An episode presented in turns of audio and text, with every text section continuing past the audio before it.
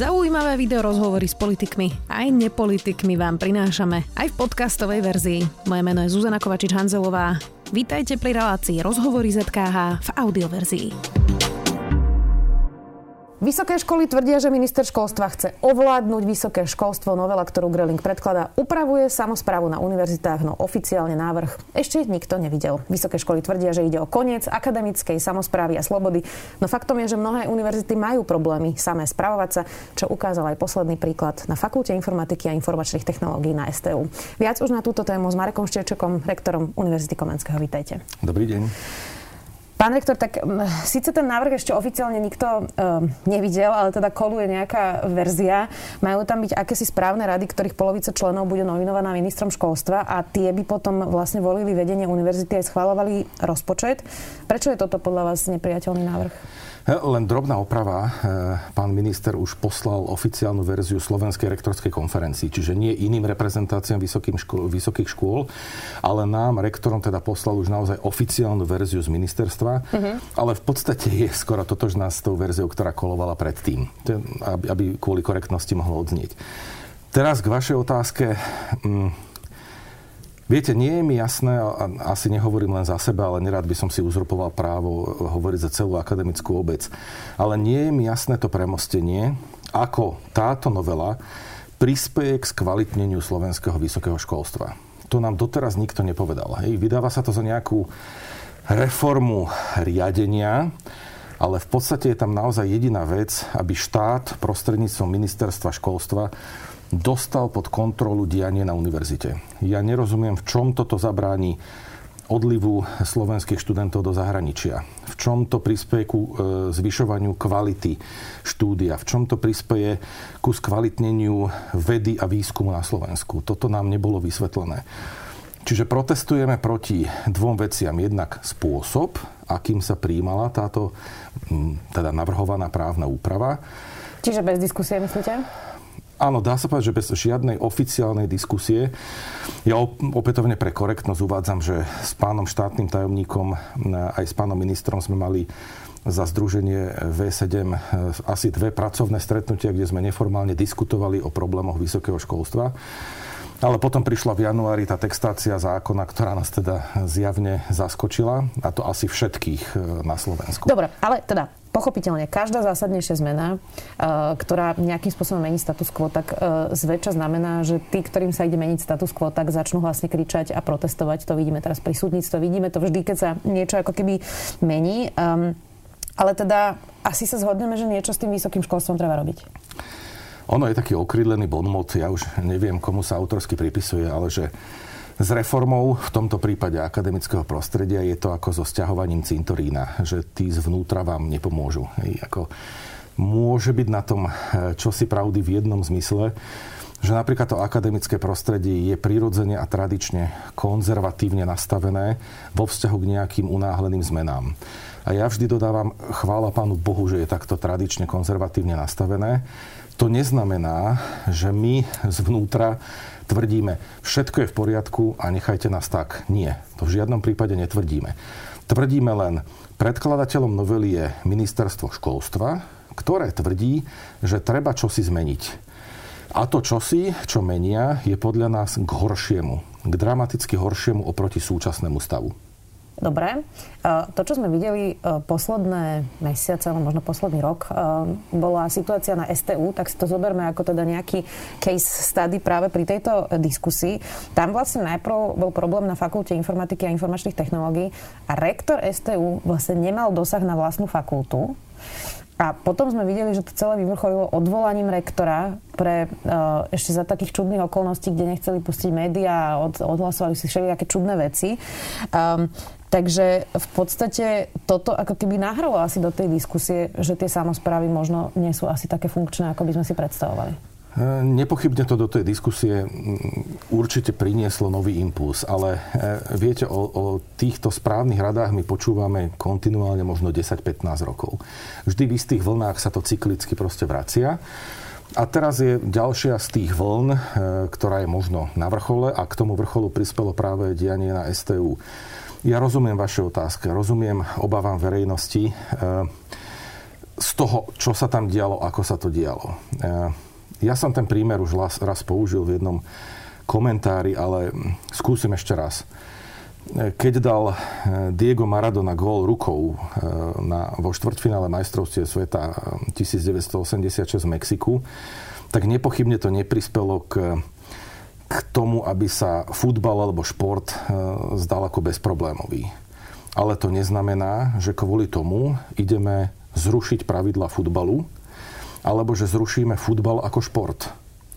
Je to proste, áno, zlyhanie, ktoré generuje to prostredie tak, ako je nastavené. Ale viete, ja, ja som hlboko presvedčený, že to, čo povedal Churchill, je pravda. Vymysleli sme niečo lepšie?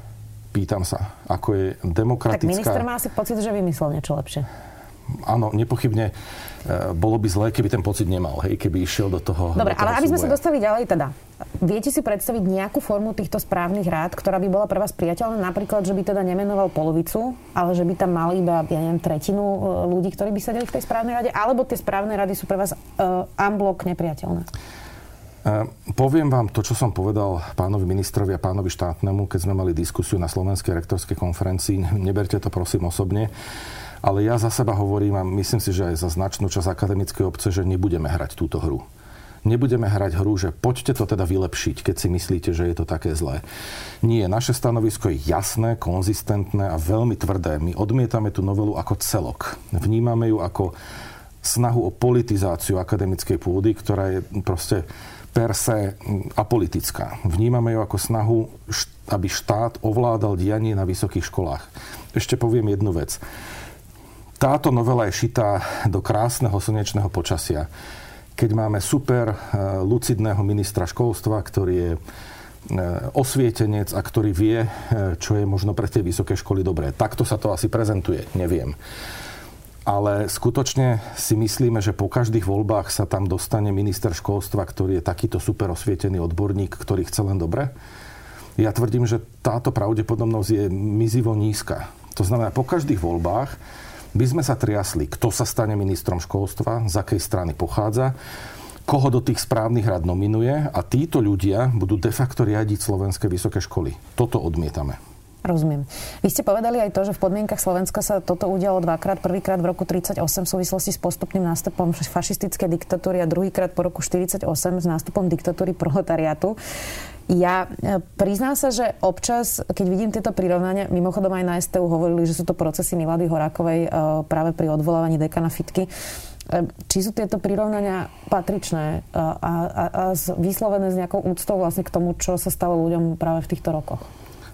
Pozor, ale ja som to zasadil do tohto historického kontextu, ak citujete z toho môjho komentára, pretože to nebolo prirovnanie k niečomu inému to ani nie je prirovnanie. To sa proste stalo v týchto rokoch. Že vysoké školy prišli o svoju samostatnosť, autonómnosť a samozprávu.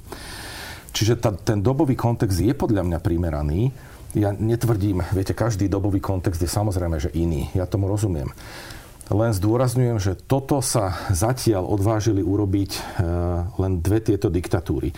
Ja tým nechcem povedať, nedaj Bože, že teraz čelíme nejakej forme diktatúry. Ja len tvrdím, že asi asi to má nejaký význam, tá autonómnosť a samozprávnosť vysokých škôl. Tak ako má význam e, samozpráva rôzna iná, územná, záujmová. Veď aj tu napríklad počas komunizmu potlačili hej, územnú samozprávu, záujmovú, o to ani nehovorím. Proste samozpráva znamená, že si spravujem svoje veci sami. E, že si spravujeme svoje veci sami. Áno, viete, aj pán minister na tej diskusii potom povedal, že tak ad absurdum ak sa chcete spravovať sami, tak sa sami financujte. Ale toto, toto je podľa mňa to prirovnanie, ktoré neplatí.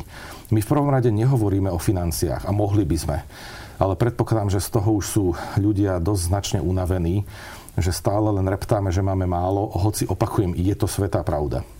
Ale my teraz tvrdíme, že tá novela naozaj nerieši žiadnu z podstatných, z podstatných, žiaden z podstatných problémov slovenského vysokého školstva a rieši len to, že poďme manažersky riadiť vysoké školy a v podstate tak by mal štát vplyv na to, čo sa na tých školách deje. A toto zásadne odmietame. Veľa sa diskutuje o tom, že koľko a akých absolventov vlastne vysoké školy e, produkujú na Slovensku. Vy píšete, že to e, jednoducho podľa vás nemôže kopírovať trh a ekonomiku. Zacitujem vás z vášho komentára. Chceme z vysokých škôl fabriky na ľudí postihnutých fach idiotizmom.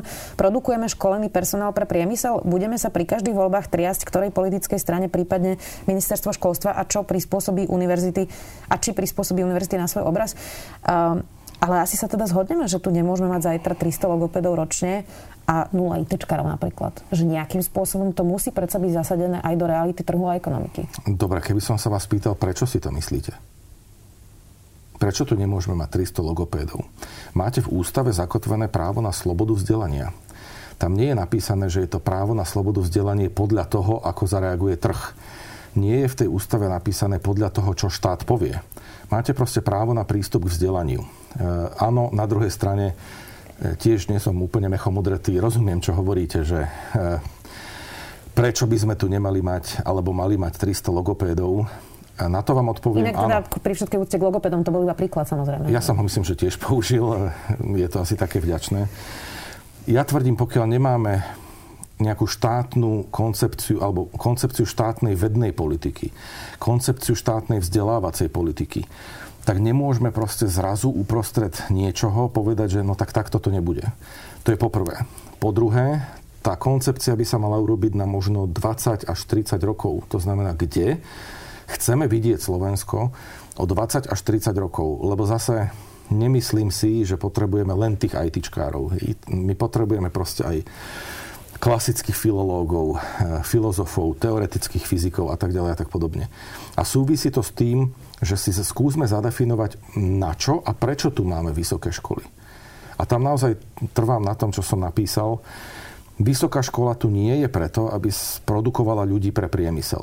A to, čo najviac ja osobne vyčítam tomu zákonu, povedal som viackrát, že nerieši zásadné problémy vysokého školstva. Zásadným problémom je stratifikácia. Alebo nazvite to ako chcete, ale proste istá kategorizácia E, toho, čo sú univerzity, ktoré sú výskumné, univerzity, ktoré sú, nazvime to, vzdelávacie, edukatívne. A toto v tej novele prakticky vôbec nie je. A rovnako tam nejako sa nerieši to, čo aj vy často zdôrazňujete, e, myslím vy ako novinárska obec, ale vôbec e, spoločnosť, že čo s tými super nekvalitnými vysokými školami? Áno, to je hneď moja ďalšia otázka, že stále tu máme vysoké školy, ktoré už dávno v normálnej krajine by asi teda vôbec neexistovali a je v podstate takmer nemožné, alebo tá diskusia vyzerá, že je nemožné ich, ich zrušiť alebo im zobrať akreditáciu a dostávajú rovnaké peniaze ako napríklad vaša uh, najlepšia fakulta. Čiže asi to nie je úplne spravodlivé. No, v každom prípade to nie je spravodlivé. Viete, prirovnal by som to asi k tomu, že my dostávame všetci rovnako tak, aby sme nejakým spôsobom prežili a to všetci viac menej nejako rovnako. Nijako to nemotivuje tých slabších, aby sa stali lepšími a nijako to nemotivuje tých lepších, aby sa stali excelentnými. Čiže tento motivačný faktor tam absolútne nie je v súčasnom nastavení financovania. A ja teraz nehovorím o samotnej výške dotácie, ale hovorím napríklad o tom, aby sme to zase len priblížili divákom, že tie pravidlá sú proste nepredvídateľné. Oni sa menia v podstate každý rok. Ja som sa dozvedel, no ešte v podstate stále neviem, aký bude mať rozpočet e, v zmysle rozdeľovania metodiky, pretože ho Senát má schváliť až e, v marci.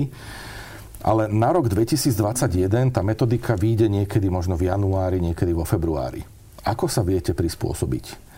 Ako viete e, urobiť si investičný plán? Investičný plán sa predsa robí na niekoľko rokov až 10 ročí. My sa každý rok dozvieme, koľko dostaneme z ministerstva kapitálové výdavky a to je proste to je tristná suma. To keby som vám rozprával, v podstate to, čo dostane Univerzita Komenského, tak my len látame tie budovy, aby ešte rok vydržali. Hej? A my voláme potom spravme si nejaký plán na, na 10 ročie, aby sa tá metodika nemenila každý rok. Ešte je tam zaujímavé eh, to, že tá metodika sa v priebehu rokov naozaj menila a vysoké školy sa proste prispôsobovali. Poviem úplne konkrétny príklad. Vola, kedy boli eh, špeciálne bonifikované monografie. Za monografiu, ktorú vypublikoval niekto z univerzity, ste dostali zo štátneho rozpočtu sumu X. No tak všetci začali publikovať monografie. Potom sa to zmenilo na, povedzme, karentované časopisy. No tak teraz sa celá univerzitná obec orientuje aj v tých humanitných a spoločenských vedách práve na toto. Na čo bude o dva roky? Na čo sa budeme orientovať? Nám chýba predvídateľnosť týchto mechanizmov, aby sme sa dokázali ako tak zariadiť. A to už naozaj nehovorím o výške tých financií. O tomto minister nechce s vami diskutovať? Nie, toto nemôžem povedať, že by nechcel diskutovať. To, to naozaj e, toto mu vyčítať nejako nemôžem. Ale prečo to v tomto zákone nie je riešené, to neviem. To sa musíte spýtať jeho. E, prečítala som si teda inak aj reakciu klubu dekanov fakult vysokých škôl, ktorí napísali aj to, že je tu dlhodobá snaha niektorých ľudí aj prostredníctvom médií vzbudiť falošný dojem na vedomé šírenie informácií o nekvalite vysokých škôl. A poukazujú na to, že väčšina slovenských škôl je podľa nich v medzinárodnom prostredí konkurencieschopná a hovoria teda o nejakých individuálnych zlyhaniach. Súhlasíte s tým? Pretože asi si sme si tu zadefinovali nejaké problémy vysokého školstva. Máme tu naozaj množstvo nekvalitných vysokých škôl. Čiže nie je toto alibizmus aj um, zo strany klubu dekanov fakult vysokých škôl? Ja, ja rozumiem, že keď sa dnes, notabene dnes na Slovensku povie, že individuálne zlyhanie, tak to zo sebou nesie mnohé konotácie, ktoré nemusíme zdôrazňovať. Áno, viem, že, že to môže pôsobiť ako také ako jemné štuchnutie, ale skutočne musím teraz povedať podľa mňa najzásadnejšiu vec že my v týchto tristných podmienkach tie tisíce ľudí, ktorí robia vedu, výskum a vzdelávanie na slovenských vysokých školách a univerzitách, robia nepredstaviteľnú prácu. Nepredstaviteľnú prácu, ktorá je stále špičkou minimálne v európskom priestore. Samozrejme, že nie vždy a na všetkých školách a vo všetkých odboroch. Ale proste vo všeobecnosti naozaj platí to, že tí ľudia podávajú nadľudské výkony v úplne neporovnateľných podmienkach. A s tým absolútne súhlasím. Ono je to skutočne malý zázrak, že človek, ktorý zarába ja neviem, poviem príklad veľmi paušalizovaný, že tisíc eur mesačne v čistom, tu skutočne drie v laboratóriách, ktoré mu padajú na hlavu. V, na prístrojoch, kedy... Pán Ševček, ja s vami súhlasím, ale asi nehovoríme o Vysokej škole v Dubnici nad Váhom. Nechcem hovoriť úplne konkrétne. Ja rozumiem, ale, ale, ale rozumiete, na čo sa pýtam, že, že ja rozumiem, že Univerzita Komenského má množstvo kvalitných vedeckých pracovníkov, ale toto znie ako keby paušálne sme tu nemali žiadny problém, mali by sme tu všade jednorožce a, a, a krásne zelené lúky a, a minister tu ide niečo riešiť, čo vlastne nie je problém, ale individuálne zlyhanie. Určite súhlasím s tým, že tu nemáme len jednorožce a zelené lúky. To som povedal už aj ja v tomto rozhovore, že v žiadnom prípade to prosím neinterpretujte tak, že si myslíme, že všetko je v poriadku a nechajte nás tak, ehm, len nás pre Boha nejako nekontrolujte. Proste to sú, to sú ale nezmysly naozaj. My sme kontrolovaní nespočetne krát z ministerstva školstva, financí, z úradu vlády, ja neviem, z úva a tak ďalej a tak podobne. Čiže tu nás sa vytvára naozaj, musím povedať, že veľmi negatívny obraz o slovenských vysokých školách. Ja sa nechcem vyjadrovať k vyhláseniu klubu dekanov, pretože nie som členom klubu dekanov, ani som nepripravoval to uznesenie, ale v základných bodoch s ním skutočne súhlasím. Uh, už sme tu spomínali vlastne to odvolanie rektora STU, keď um, vlastne vtedy zasadala aj rektorská konferencia online a ja som sa teda na ňu pripojila, vy ste tam boli tiež. To rokovanie bolo teda, môžem to asi nazvať slušne zaujímavé. A, ale bola som teda z neho naozaj prekvapená. Mnohí rektori sa vlastne ani nepripojili, pretože vôbec nechceli diskutovať o tak vážnej veci, ako sa udiela na STU a teda odvolanie rektora je vážna vec, pokiaľ sa nič závažné nestalo z prenevera alebo proste iné, iné, iné vážne veci. Vtedy tam bol aj štátny tajomník ministerstva školstva, ktorý povedal presne to, čo sa teraz deje, že pokiaľ sa samozprávy nedokážu spravovať samé, tak do toho vstúpi minister s novým zákonom a to sa presne predsa aj stalo. Nemá ale práve silné ruky vďaka napríklad aj tomu, že aj tá rektorská konferencia sa k tomu nejakým spôsobom nevedela postaviť a že aj tam sa vlastne odhalilo, že keď aj niekto nový príde možno do, do systému, vy ste teda uh, uh, tam boli človek, ktorý chcel o tom diskutovať, takže tí ľudia, ktorí sú tam už 10 ročia, tak sú tam jednoducho zabetonovaní a to status quo nepustia a buď to toho človeka zomelie, ktorý tam chce niečo zmeniť, alebo ho to vypudí z toho systému? Môj názor poznáte. My sme spolu komunikovali aj pred tým zásadnutím, o ktorom rozprávate.